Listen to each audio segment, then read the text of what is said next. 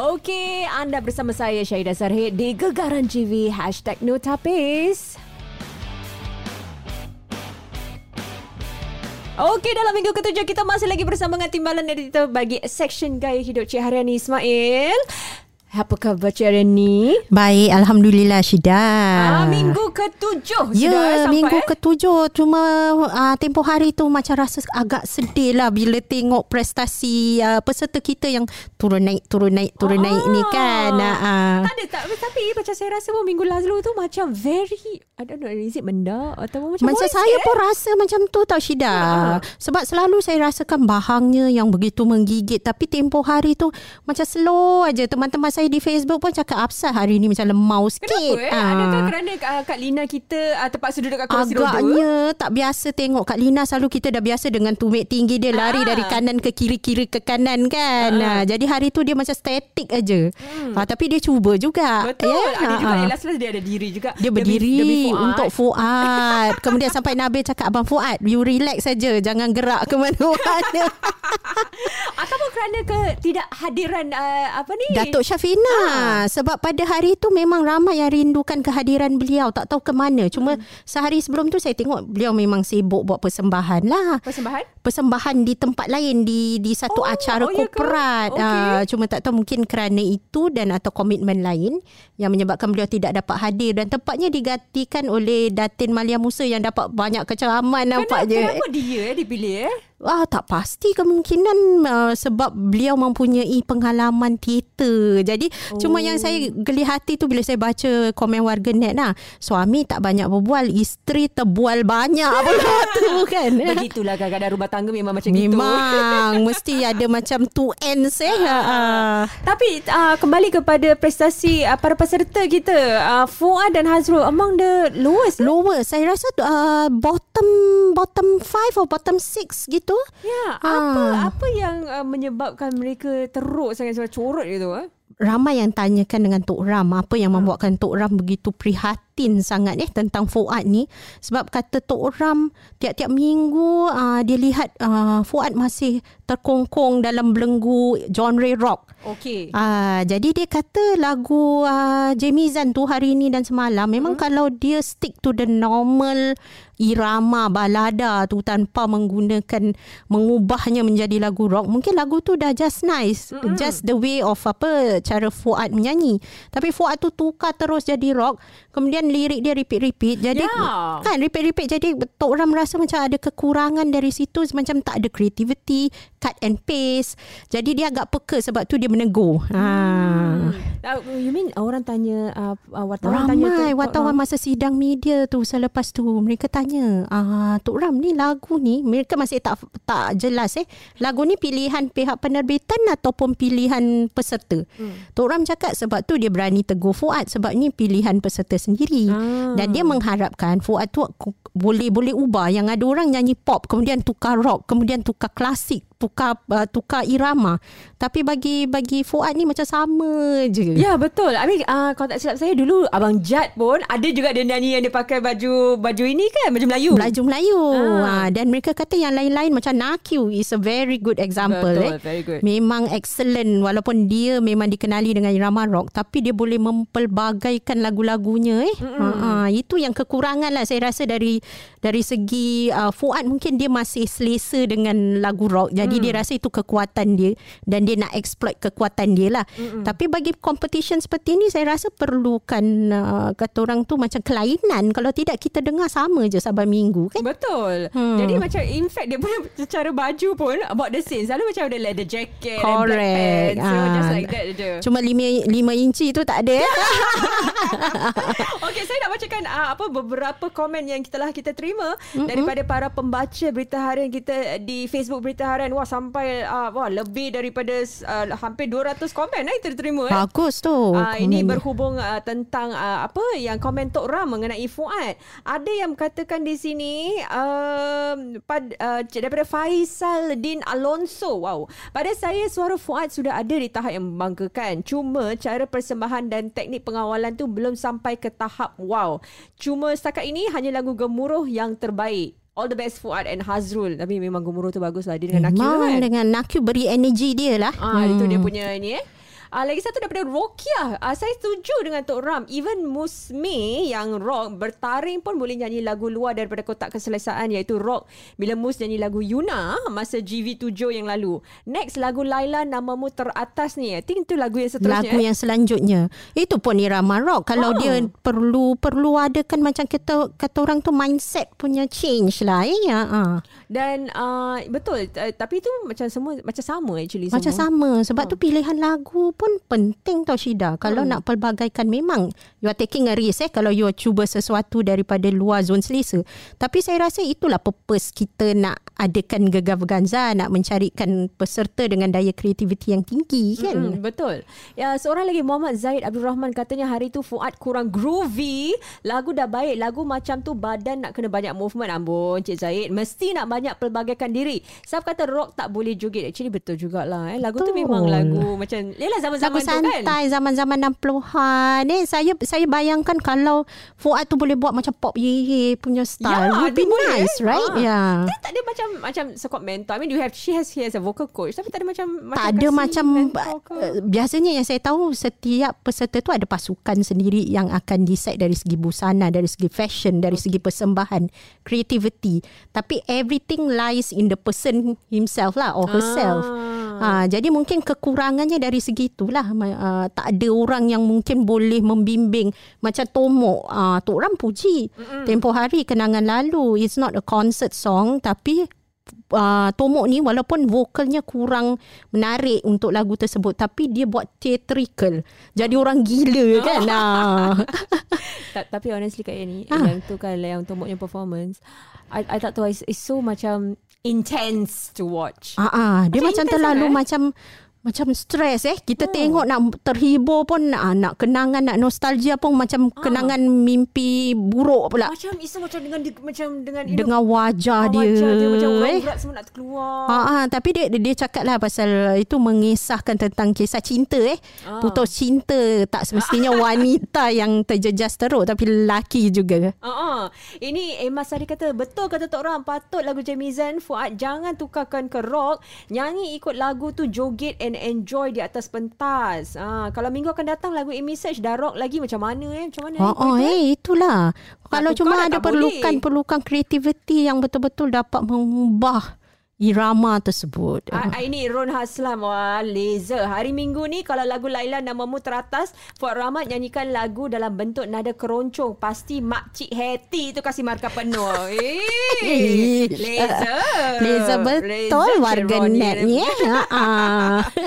Okay Ya so macam Macam mana eh Kita nak um, Ini uh, uh, You also ada interview Mayuni Omar Wait wait wait uh, I, Tak salah silap Saya ada interview Jamizan juga Jamie kan Zan. Ha, Ah. Jamie Apa kata Zan. beliau? Jamie Zan ni uh, kira pakcik yang agak rock tau. Sekarang ni saya lihat beliau mendendangkan lagu tu dan dengan cara yang rock. Dengan suara dia yang masih baik eh. Hmm. Untuk dilontangkan pada nada tinggi. Menurut Jamie Zan, kalau zaman dia dulu, dia diminta penerbit untuk nyanyikan secara santai, pop balada.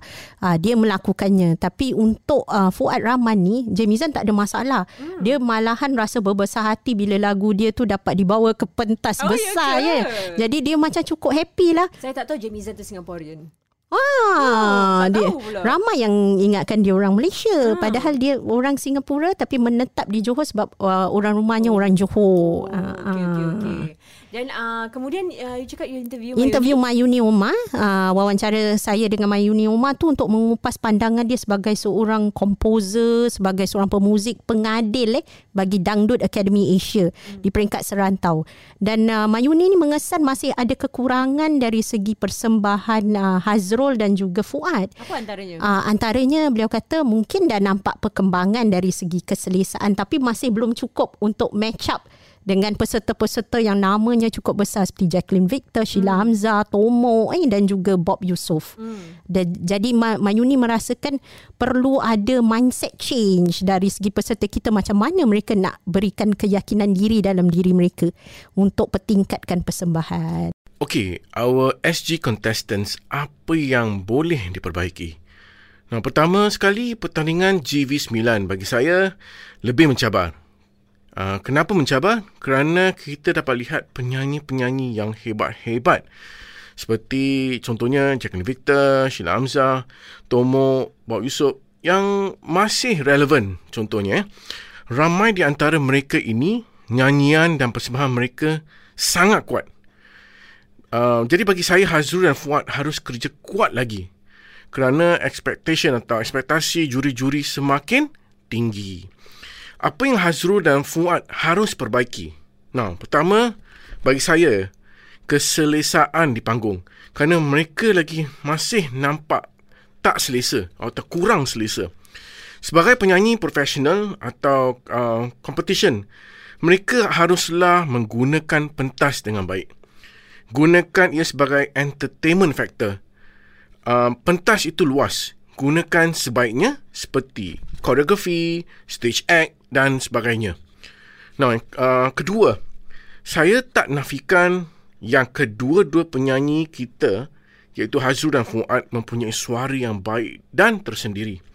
Tetapi apa yang mereka perlu pertingkatkan adalah execution factor.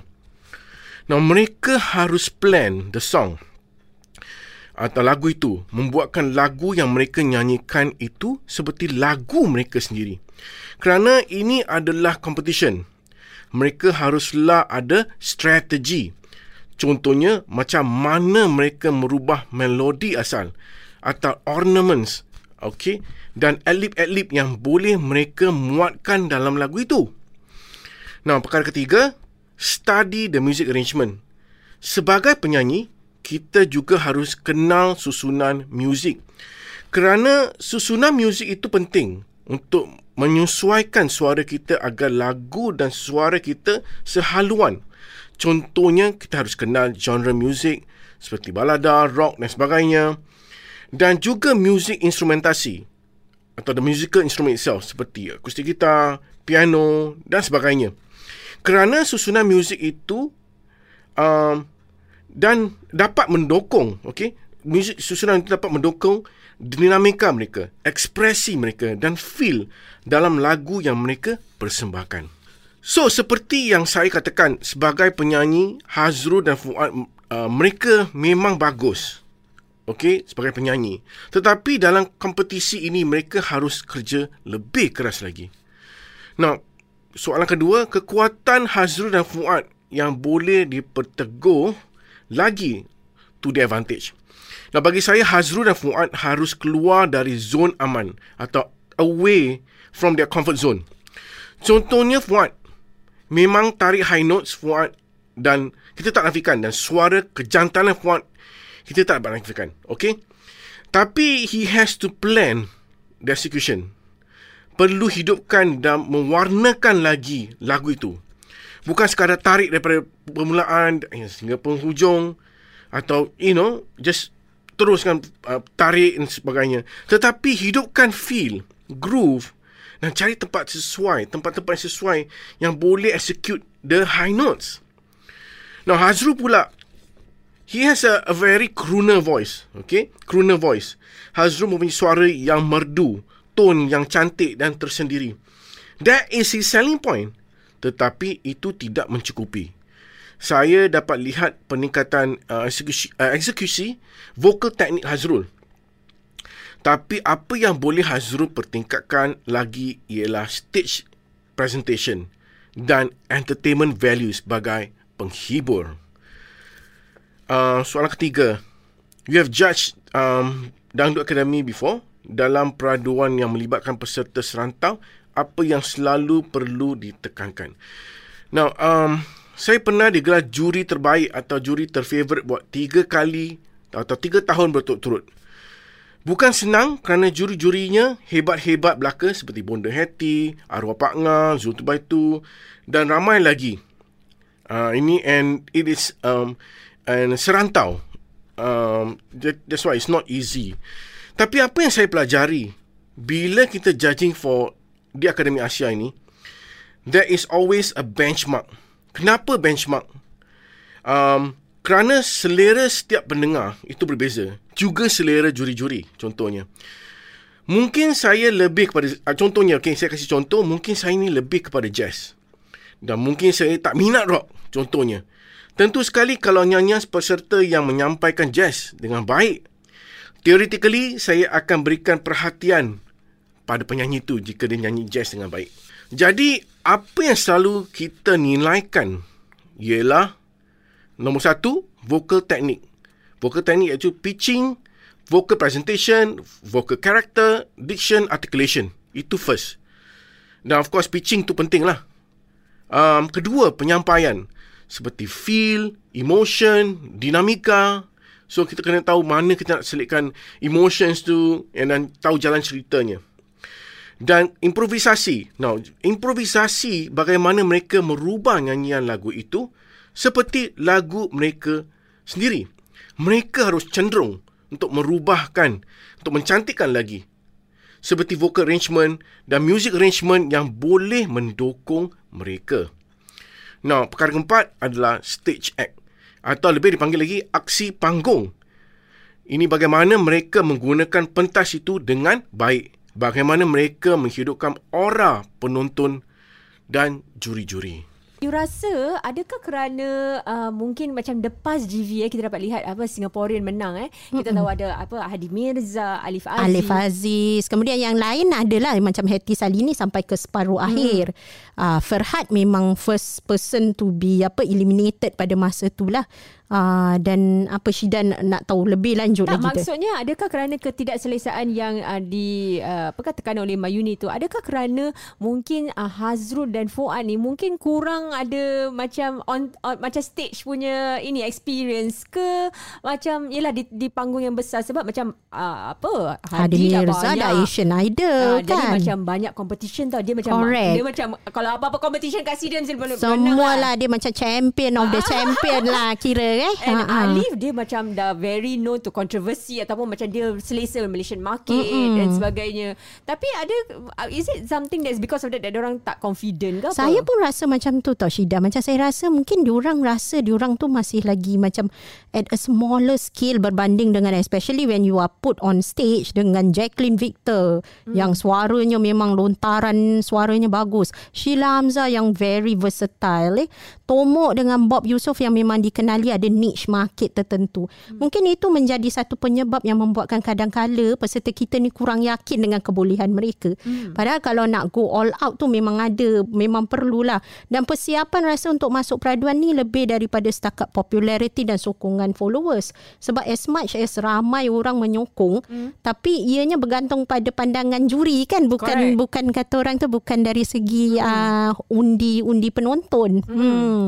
Jadi tu mungkin uh, the uh, can I say inferiority complex ke apa? Could be, could be. Hmm. Uh, yang saya rasa perlu untuk kita sebelum macam GV10 ni kalau katakan ada apa tu, ada peserta kita nak masuk eh GV10 ni, mungkin bagus juga kalau di pihak Singapura ni adakah macam satu tim kreatif yang boleh melatih tau. Yeah. Macam Miss Universe kita tahu di Venezuela yang selalu jadi apa ada wakil yang dapat menerajui eh hmm. dapat uh, pegang mahkota tu di sini pun perlu ada macam tim yang mempersiapkan penyanyi-penyanyi kita ni untuk uh, ke peringkat serantau. But but who can macam orchestrate it macam like who can lead it macam per, per kamus or something? Ah, eh, I mean per kamus is it? Ah, per, per kamus ada tapi mungkin ada badan-badan kolektif seni ke even theatre group. Hmm. Theatre group yang saya rasa mempunyai pengalaman yang stage musical yang boleh membantu kan. Hmm. Ah, jadi baru kita tengok sedap sikit bila kita tengok yeah, peserta kita kat betul, sana betul. kan. And think macam kadang-kadang brainstorming of ideas macam Correct. from from the different ni they can give their input tau. Betul. Kadang-kadang macam bila kesian macam for people like macam Hazrul dengan Fuad kan mungkin uh, maybe they have their own team tapi macam maybe not to give them the the right input that they need. Hmm, huh? mereka perlu tahu semua ni sebab saya tengok macam di Indonesia training bagus untuk Dangdut Academy. Kalau untuk dulu Asia bagus pun memang masa Chris Dayanti tu masuk pun saya rasa dah memang dah bersedia lah untuk pentas tu eh. Ha, dan ini merupakan satu faktor yang pihak Singapura sendiri artis kita ni perlu ada tau sokongan support. There should be a, there should be a group lah yang macam uh, melatih lah melatih mereka dari segi persembahan dari segi vokal eh. Mm-mm. Ya yeah, betul kalau ada macam itu I think it's actually very good lah for Mm-mm, our team. For Ta- our team. Tapi kalau macam moving forward ni macam mana tinggal lagi is it 3 minggu? Tinggal lagi 3 minggu. Minggu akan datang minggu ke-8 uh-huh. uh, suku akhir. Minggu ke-9 separuh akhir dan minggu ke-10 adalah peringkat akhir. Cuma buat masa ni penganjur belum tahu sebab ada pilihan raya utama kan PRU 15 Oh, ya. yang berlangsung pada 19 November. Tiba-tiba pula ada Ah, election. tiba-tiba. Jadi bila election tu macam cakap orang dah pernah election nak buat ke on the 20th. Hmm. Ha. Oh, election tu Saturday. Saturday dan 20th selalu macam spill over kan lepas tu Ah. kan. Jadi Ya. orang masih tengah huha-huha gini kan. Hmm, uh, uh, betul. Hmm. So that's, masih masih belum tahu lah. Masih belum tahu walaupun mereka dah tetapkan 20 hari bulan tapi things may change Hmm, ya. Betul betul. Ha-ha. Okey, so yalah macam mana agaknya harapan untuk uh, peserta uh, Singapura kita Hazrul dengan Fuad menurut you? Hmm, mudah-mudahan mereka akan dapat uh, memberikan persembahan yang lebih baik. Cuma saya masih heran ni kenapa pilihan lagu mereka tu macam genre mereka macam Hazrul nyanyi lagu Widuri Ya. kan macam Eh, lagu dia. Teringat lagu Widuri, favorite lagu Ha, arwah. arwah Cik Guntur eh. Arwah Ha. editor kita lah kepada mereka yang tak tahu. Mm-mm. Dia suka lagu Dia tu, suka lagu tu Tu macam favourite Saya dah 27 tahun kerja kat sini Saya rasa dah lebih lima kali kot Saya dengar ah, Lagu-lagu Viduri tu Memang menyentuh kalbu Jadi bila dia cakap lagu Widuri, eh ni lagu favorite Guntur. Ha ah, sampai semua orang tahu sebab saya selalu cerita dengan ibu saya dan ibu saya cakap, "Eh, ini eh, lagu arwah Cik Guntur Ah. eh yang- yang beliau selalu sampaikan editor yang cukup apa kata orang tu sporting suka menyanyi." Betul, Ah. editor berita harian kita sebelum ni Mm-mm, eh. sebelum before ni. Okay, so kirakan ah, ya, macam kadang-kadang macam the, the pool of songs walaupun orang dapat senarai lagu, but I think macam all about the same je eh, lagu dia. Ah, lagu macam ikut keselesaan memanglah mem, uh, bagus dari segi mereka tu bersiap sedia untuk menyanyikan lagu tersebut tapi saya rasa perlu ada variety lah hmm. perlu ada kata orang macam uh, element of shock eh hmm. macam kira kita akan rasa macam terkejut oh Hazrul tu boleh nyanyi lagu ni ha. hmm. tak ada yang buat hip hop ke tak ada yang buat yang out of the world punya performance lah Ya, kan betul. dan perkataan gebrek bonda tu kali ni macam jarang dengar eh Gebrek tu apa? Gebrek bagus. Oh. Hari tu dia cuma bagi gebrek untuk Sheila Hamzah kan. Oh, I cuma Ha. tahu geprek aja. Geprek kan ayam geprek bukan. Ayam bukan. Aduh Syida ni dah lapar ke apa? Oh, gebrek tu bagus Ha. ya. Bukan gebrek. Bukan gebrek. Ah. oh, ah, ah, itu je tembakan dia bagus lah. Tapi Ah, ah. tapi ah, I think yang lagi satu pun eh, nak mention pasal VE dengan Nabil. Kelakar Ah, betul lah. ah, VE dengan Nabil tu si Nabil ni selalu nak masuk masuk Ah. frame ah VE. Dia orang sengaja lah eh pakai baju sama. Agaknya Eh. lah memang untuk elemen of fun eh Ah. hiburan eh. Yes, yes, yes. So actually quite good lah. Tapi um, but uh, pada pandangan hari ni you rasa macam Bob tu first okay ke? Hari tu saya macam terkejut tau kalau Sheila okey. Sheila memang Sheila saya tahu? Sheila nyanyi lah. lagu uh, Kak Mela, Oh, Ramla Ramla. Ram. Kak Ramla datang, eh. Ha ah, yang apa kau kunci cintaku dalam hatimu Ui. antara lagu dengan ta, apa jodol jodol yang panjang sekali eh. Oh. Nak sebut pun mouthful gitu Ah, ah. kan. Dan Sheila mempersembahkannya mengikut irama yang tak banyak berubah berbanding dengan Fuad yang dah ubah lagu Abang Jamizan tu kan.